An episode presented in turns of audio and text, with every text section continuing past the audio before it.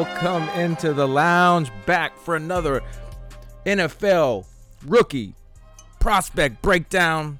I've already had a couple glasses of whiskey, but I'm gonna have some more. Right now, let's pop this Knob Creek nine year. Yes, sir. Anyone that's ever had some Knob Creek, this is a good bugger. A good bugger. I love Knob Creek with Reese's peanut butter cups. I don't know why. It's just a great combination. If you like your whiskey with sweets, it's like a sweet on sweet action. I like that sweet on sweet action. Let's give this bad boy a little little sniffer, sniffer do. So on the nose, I get peanuts, right? Clearly peanuts. Little chocolate, little oak, just a light hint of caramel. Mm. Once it coats the mouth, it's so good. It's a velvety, oily. You get caramel, then you get spicy pepper, more nuts, little oak. The finish is about a medium spice, medium burn. Good stuff. Good stuff. So I'm going to be drinking this during the podcast. But as I mentioned last time, I got 15 minutes. Let me start the timer, and I can give you a straight 15 minutes of fire about your boy Devonta Smith. If you've already made it up in your mind, you're doubting Devonta Smith, you're not wavering from that position, go ahead and turn the podcast off. Just go ahead, change podcasts, find somebody else, find somebody else that follows your core beliefs because you're not willing to change. I don't want to try to convince you that Devonta Smith could be a superstar staring us in the face, and we're too damn cute to realize what we have in front of us. Let's get into the breakdown. Devonta Smith, born November 14th, 1998. He's six foot one, Alabama has him at 175 pounds. He refused to get measured, weighed at the Senior Bowl. That's the knock on Devonta Smith. He's too small. He's too light. He can't make it. Let's look past that for a minute. Let's look at what he's done on the football field.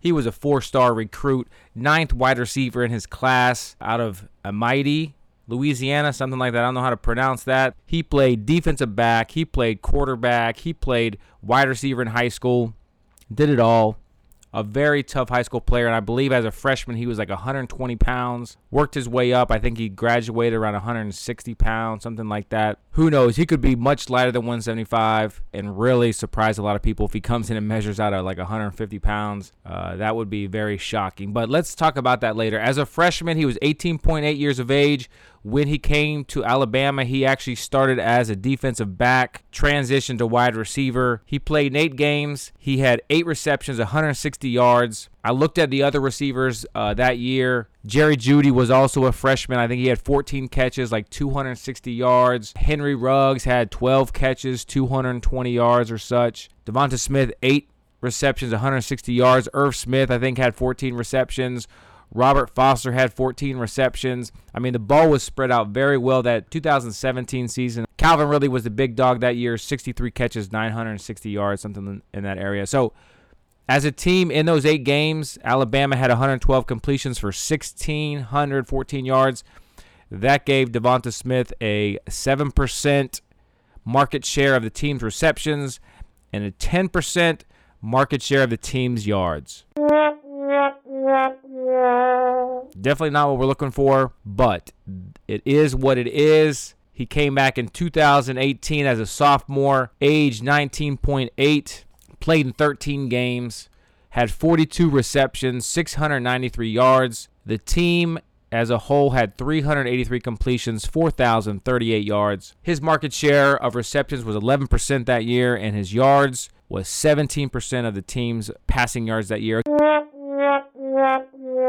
Again, not what we're looking for. Not what we're looking for. Jerry Jeudy went off that year, won the Fred Biletnikoff Award, really dominated that year.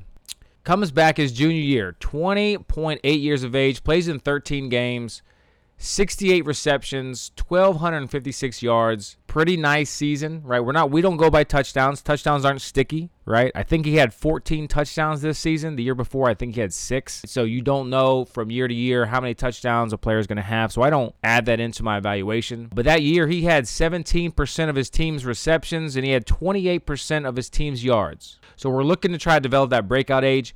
If we have a season where one is over 20 and one is under 20. What I do is I add them together, divide it by two, and I get my total market share of the offense, receiving and yards. And he comes to a 22.5% of the, the team's offense. So that generates his breakout age for me at 20.8 years of age. Calvin Ridley at Alabama broke out at 20.7 years of age. Calvin Ridley also started school late. Michael Thomas had a breakout age of 21.5. So let's not knock Devonta Smith for a breakout age of 20.8. And if you look at Michael Thomas and you look at Calvin Ridley, they didn't compete with three other number one draft pick wide receivers. You're talking about Jerry Jeudy, you're talking about Henry Ruggs, you're talking about Jaylen Waddle, all number one picks. Devonta Smith was competing with these three receivers most of his career as a freshman. He came in with Jeudy and Ruggs. As a sophomore, Jaylen Waddle came in as a freshman. So we can't knock him for having a 20.8 breakout age. It hits my model. He's in my model for, for a top 24 potential off of his breakout age, so we can't knock him for that. As a senior, this is where Devonta Smith made his money. He played in 13 games, had 117 receptions, 1,856 yards, smashed all kinds of records. The team in those 13 games had 324 completions, 4,656 yards. That gave Devonta Smith a 36% of the team's receptions and a 40% of the team's yards. Absolutely incredible. Now, this is what Devonta Smith would look like if he was on a team with no competition. If Jaylen Waddle would have remained healthy, no, he would not have had the same type of performance.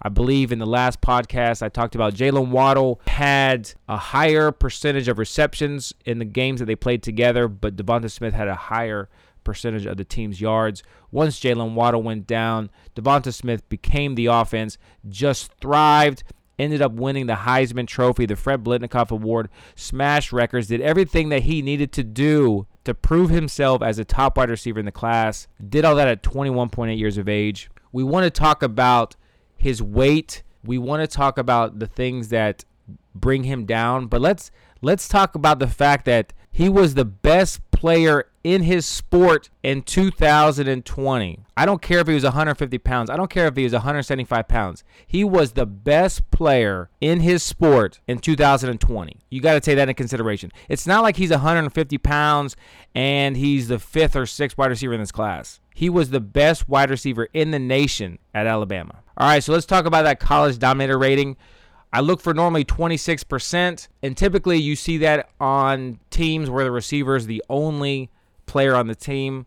Obviously, the Alabama is a unique situation, but that 26% market share, it indicates that the wide receiver has potential to be a team's number one wide receiver or a high caliber contributor. 20 to 25% indicates a mid level talent with situational upside, and less than 20% is a red flag for me. So, Looking at Devonta Smith as a career, including his freshman season where he had eight receptions, started out as a defensive back, changed over to uh, wide receiver, had eight receptions. That really brings down his reception total. He ended up with 18%, and his yards was 24% for his career. So again, I add those two together, divide by two, and he got a 21% career market share of Alabama's offense while he was there, and that's the exact same as Jaylen Waddle through his career, right? So we talked about Jaylen Waddle last time. So they had the exact same career market share if you if you just add up the games that they played while at Alabama. Now, looking at the model, the model doesn't know right now how much he weighs.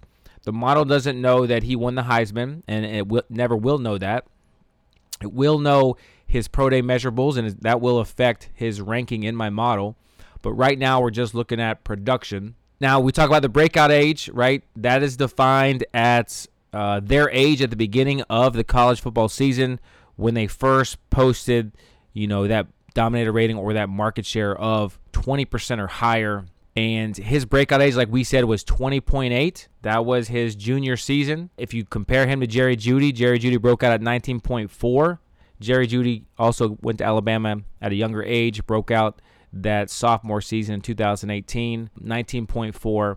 And I've talked about this before, but I've noticed when team pass for more yards, the market share percentage uh, for receivers tends to decrease, you know, as the ball is spread out to more players.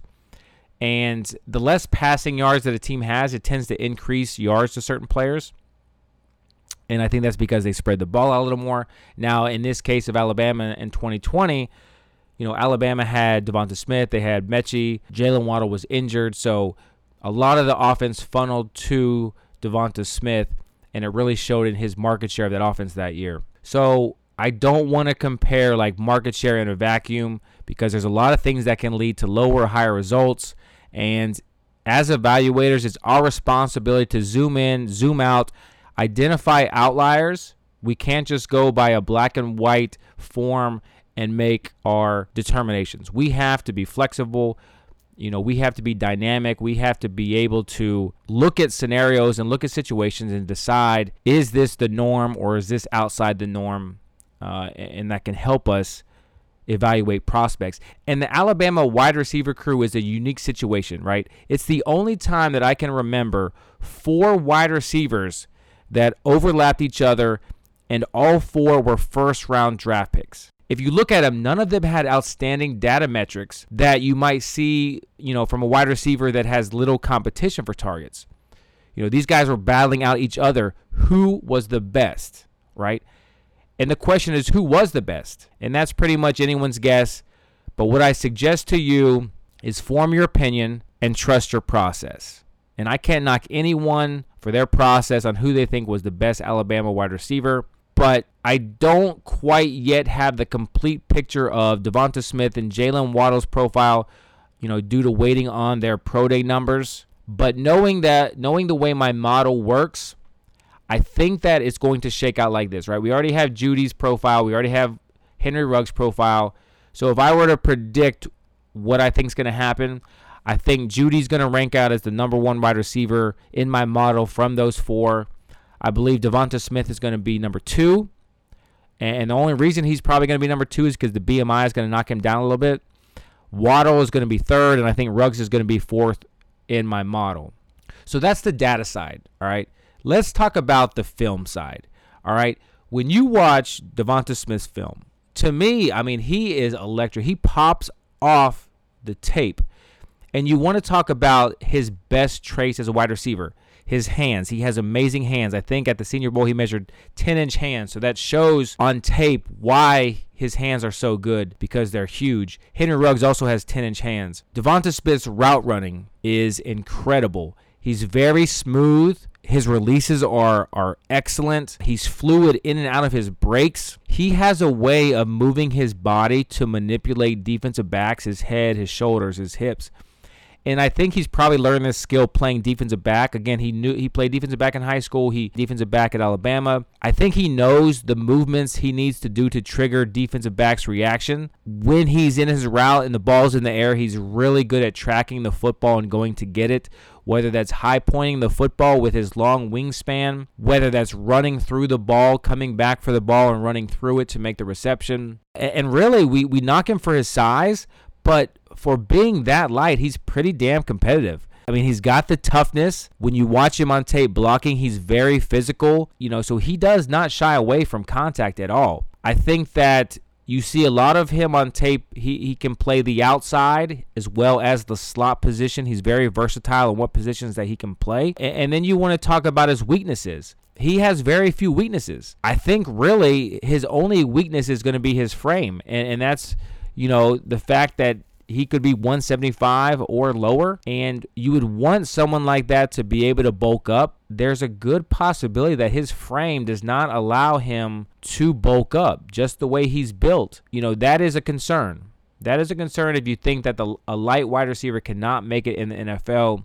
And then some people say that he has or doesn't have elite speed, like he lacks that speed. But when I'm watching him on tape, to me, he looks like he's a 4 4 40 yard dash player. You know, he ran track in high school. He ran the 100 meter at a 10.67. If you want to translate that to a 40, I believe that's a 4.47 40 yard dash. I know the 100 meters different because you build up speed, but I believe someone said on Twitter that at Alabama's freshman pro day or something, he was uh, confirmed at a 4.49. If that's true, if that's true, if he entered Alabama at a 4.49, played four years, worked with their speed coaches, understand the nuances of of running a 40 yard dash, built up his strength. So if he's a 4.49 and he can drop down to a 4.39, a 4.4040, that's what I see on tape. So if he's over a 4.5 at his pro day, I'll be I will be actually shocked. I will be shocked. I think the way he is, he's going to need that speed at the NFL level. He's going to need to be able to get away from defensive backs with his slight frame. So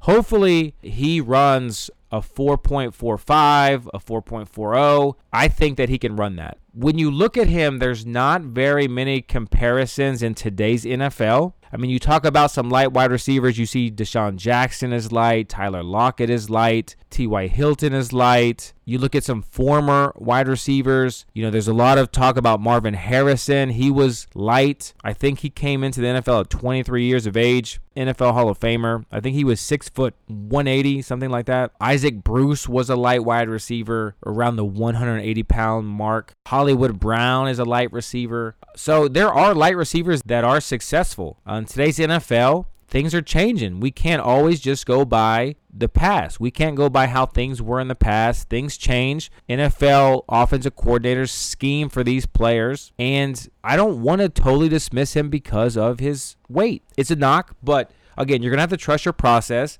and decide if you want to take the chance on Devonta Smith. Now let's talk about the personal side. I love to get into the personal side of these players. It really helps me decide, you know, where their head's at. I think one thing as evaluators that it's hard for us to evaluate is a player's head, a player's heart. Are they dedicated? And a few things that I noticed about Devonta Smith, and I'll tell you. One, Devonta Smith was the first wide receiver to win the Heisman Trophy in 30 years. 30 years. The last one was Desmond Howard and we can talk about why Desmond Howard busted in the NFL. And it, it, has a lot more to do than his skill because he had great skill. It was application of that skill at the next level that really doomed Desmond Howard. So it took 30 years before a wide receiver won the Heisman Trophy. Calvin Johnson didn't win it. Randy Moss didn't win it. DeAndre Hopkins didn't win it. Davante Adams didn't win it. Pretty much whoever your favorite wide receiver is, he didn't win the fucking Heisman he could have had the best BMI in the NFL. He didn't win the Heisman. Devonta Smith won the Heisman and the Biletnikoff in the same season. That's an accomplishment, okay? And if you want to dismiss that, you can dismiss that. I'm not going to dismiss that because as hard as it is, no one's done it in 30 years. Your boy Devonta Smith did it at 150 pounds, 170 pounds, whatever he's weighing, he did it. Okay, well, he was he stayed around for four years. He didn't come out early. Devonta Smith could have come out as a junior, probably been a late first, second round draft pick in the NFL draft. Instead, he decided to go back for one reason, actually for two reasons. And he said when he had his press conference as a high school senior, he said he was going to Alabama for four years. As a junior, he said he was going back to Alabama because he wanted to get his college degree. He said he was going back to school to get his college degree. He also wanted to win another national championship. He won it as a freshman. And if you remember, when Tua Tagovailoa came in, threw that bomb pass for the game-winning touchdown, when he replaced Jalen Hurts through the game-winning touchdown, you know who he threw that to? He threw it to Devonta Smith.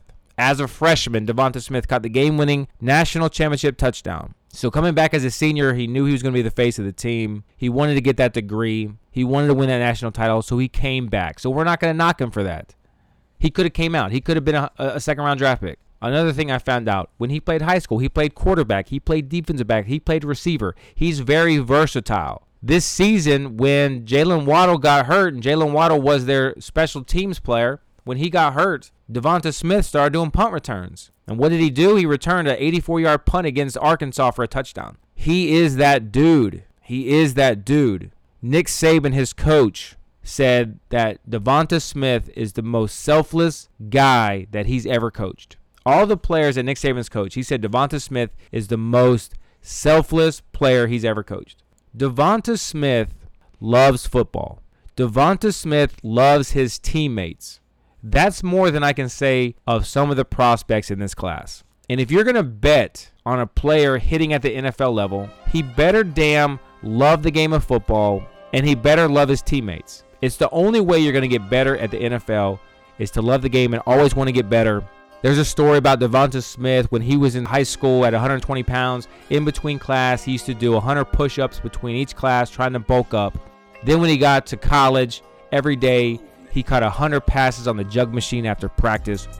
The guy wants to get better. He improved every single season, culminating in the Heisman Trophy winner as a 21 year old senior. And if you've listened to this podcast and you were doubting Devonta Smith because of his weight, I want to tell you what Devonta Smith said when he won that Heisman Trophy and he gave that Heisman speech. To all the young kids out there that's not the biggest, not the strongest, just keep pushing because I'm not the biggest. I've been doubted a lot just because of my size. And really, it just comes down to you put your mind to it, you can do it.